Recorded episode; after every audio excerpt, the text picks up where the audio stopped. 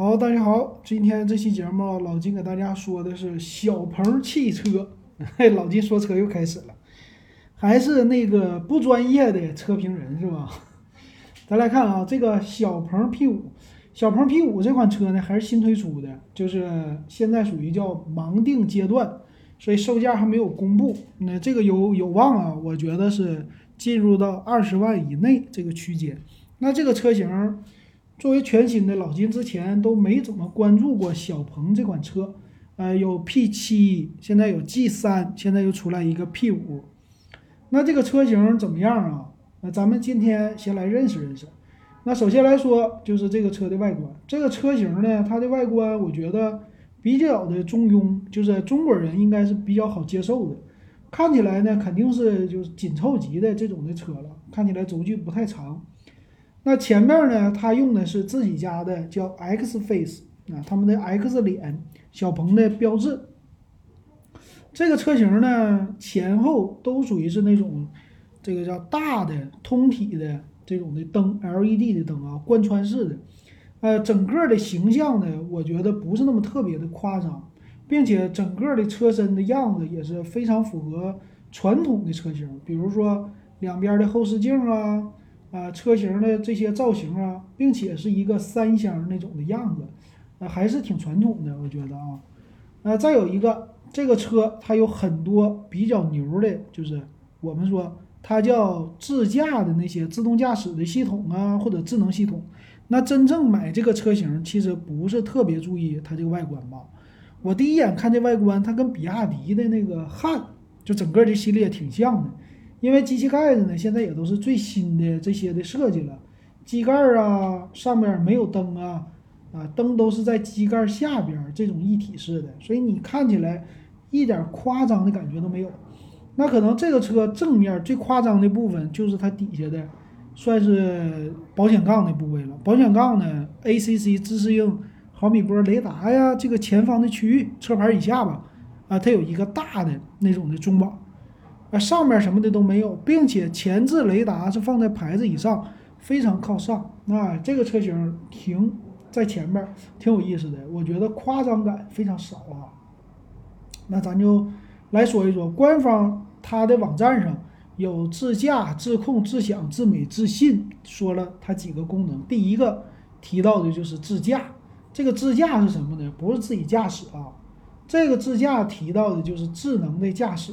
啊，他们家有一个自动辅助驾驶的系统，这个系统呢说是自己的全新的构造，但是我们也知道，小鹏小鹏很多人都拿它跟特斯拉比较，号称中国特斯拉嘛。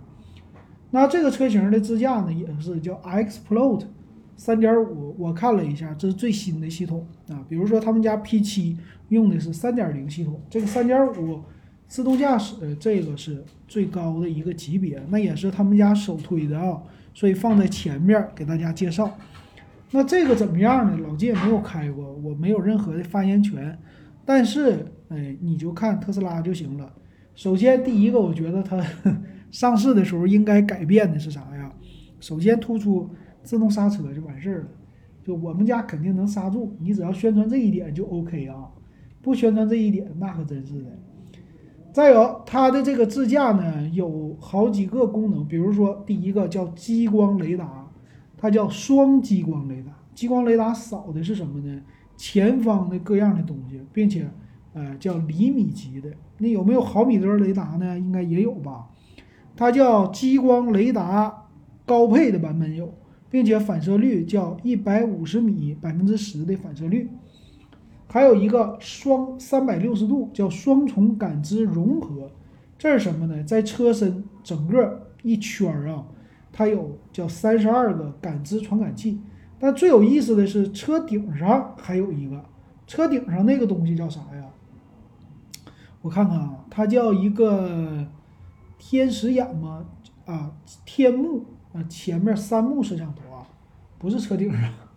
车顶上，我觉得防那个上边的攻击，但是前方主要是集中在车身的前方车侧，车侧一圈有五个摄像头，反正就是一堆摄像头吧，都给你密密的，哎，给你放好了。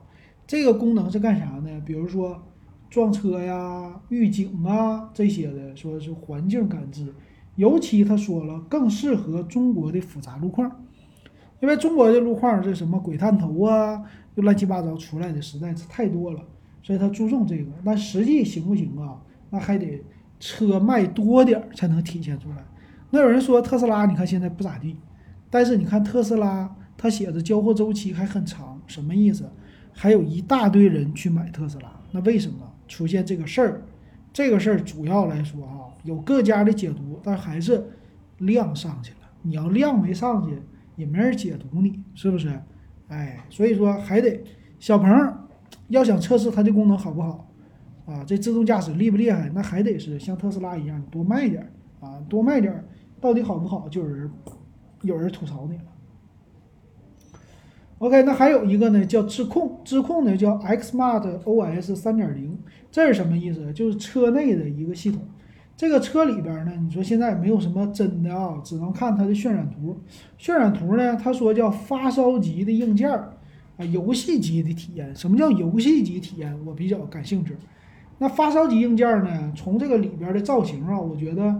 还行，它比较的中庸配置，比如说它里边这个方向盘前面有一个中控，中间的这个仪表台呢是一块大屏啊，看起来这个屏幕呢黑边也是不小啊，配上多功能的方向盘，比较的传统啊这个设计，并且中间的中控呢是类似特斯拉那种大竖屏，所有的功能都是竖着连接的，那这一点上其实它就规避了什么呢？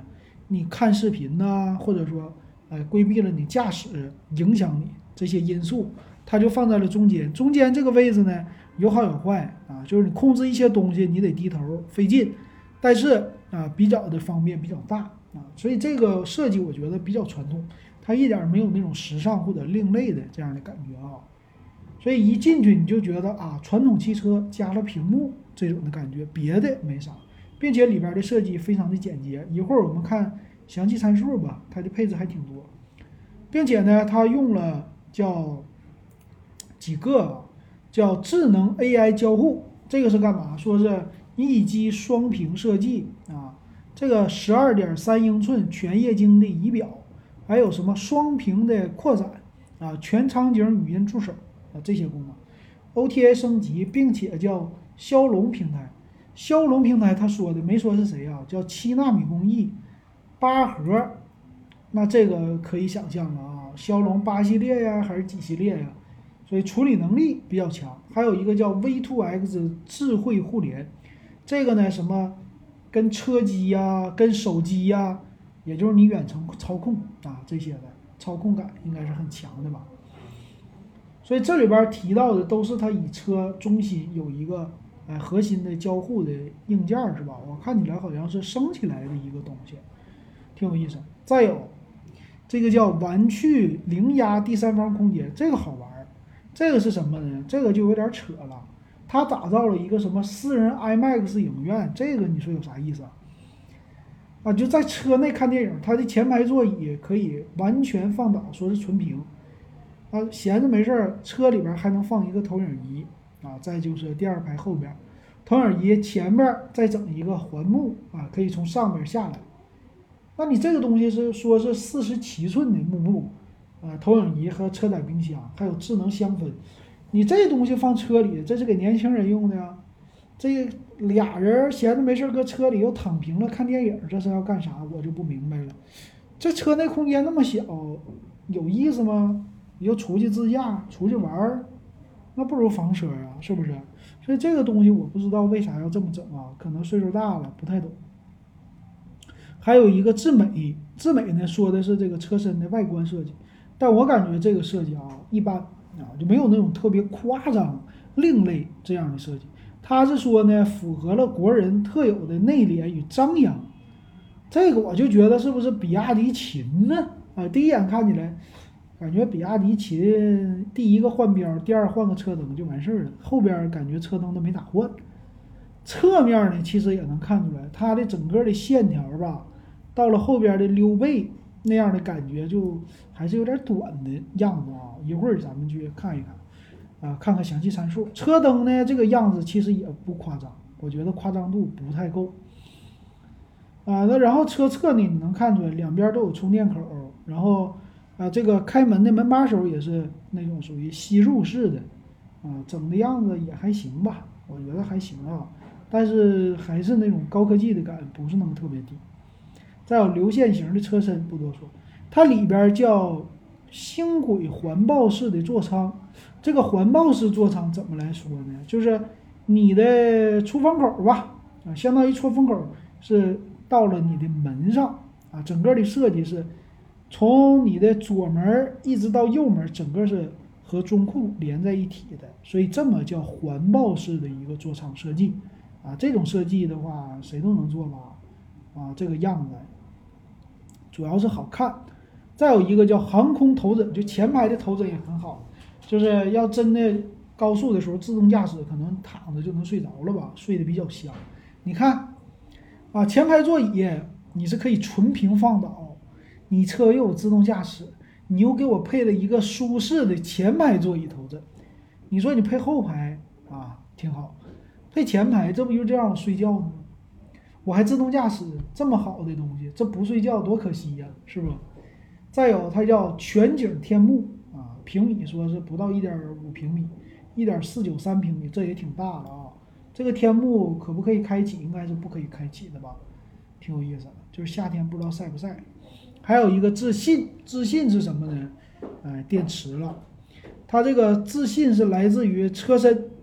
他说第一个，这叫无热蔓延的安全设计电池。这个电池没有说是刀片电池吧？啊，他说即使电池遭受针刺破坏也不起火。那现在就比亚迪的刀片嘛，别人家也没说啥。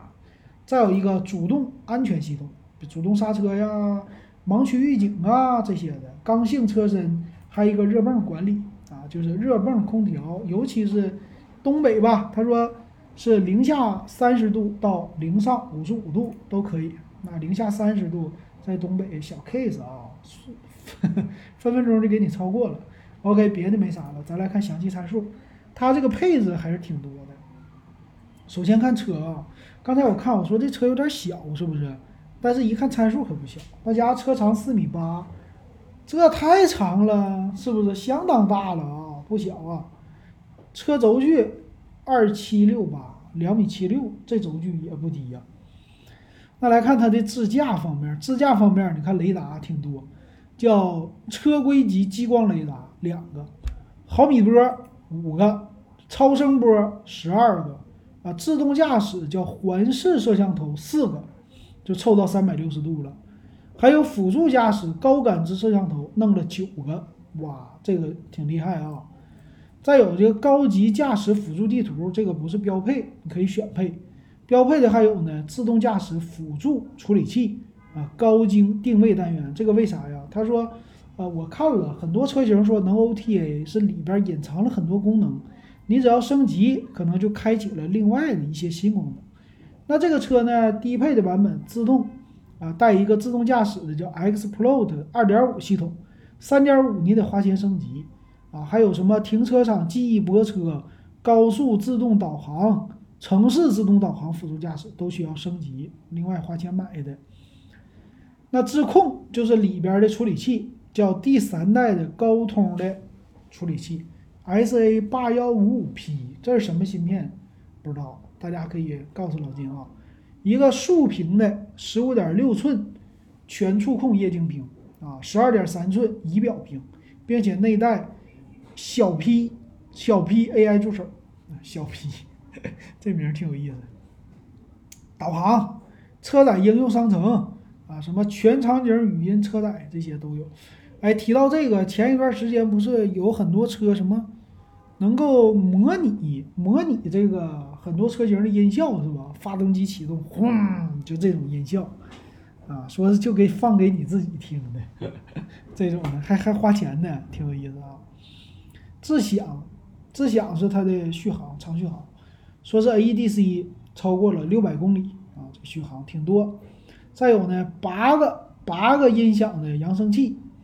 呃，直流快充，仪表台扬声器可升降，带氛围灯啊，那就是正中间这个扬声器是可升降的，就在你仪表的正中间。为什么？主要是为了让你搁车里嗨，蹦哧踏哧，蹦哧踏哧。为啥呀？你不是能搁车里边就什么 IMAX 环幕吗？OK，这个音响一出来，就是让你搁车里就体验电影院的感觉了。我说这个结婚了以后闲着没事搁车里俩人电影院，哎呀，这不适合，还是年轻人吧。年轻人带着女朋友出去搁车里电影院去，氛围嘛，啊，这氛围太好了。还有尊享舒适太空座舱，哎，这听着都很高级。哪怕真皮座椅，呃，还有光剑系统，这光剑叫三点零的 LED 贯穿灯，前后都有啊，贯穿式不光是尾灯，然后 LED 智能交互灯语，这挺好。大天幕，隐藏式电动门把手，啊，这个美不美？美，但是我觉得一般。还有自信，自信来自于安全，安全这个呢，说到这，电池无热蔓延的安全设计，IP 六八级防水。还有智能空气净化系统、自动双温双温区的空调、热泵空调，安全气囊是六个安全气囊，哎，这六安全气囊有点少，我觉得有点少啊。OK，这是这些的配置。那至于定价啊，官方也没有啥定价，那老金就不多说了。那这玩意儿能多钱呢？这个车型啊，我估计便宜点吧。这个跟谁抢市场啊？首先是跟特斯拉吧，但是特斯拉价位它又够不上，所以可能就是跟比亚迪的汉了。跟比亚迪的汉这两个对比，你会怎么选呢？我觉得不太好选啊。有真车咱们去看一看，确实这个大小啊可不低，可不低。到时候咱们看吧。以后老金也会更多的说一说这小鹏家的车啊，我觉得挺有意思的，值得说一说。P7 啊什么的我都没看过。行。那这期老金说车就是过嘴瘾的节目，咱们就说到这儿，感谢大家的收听和收看。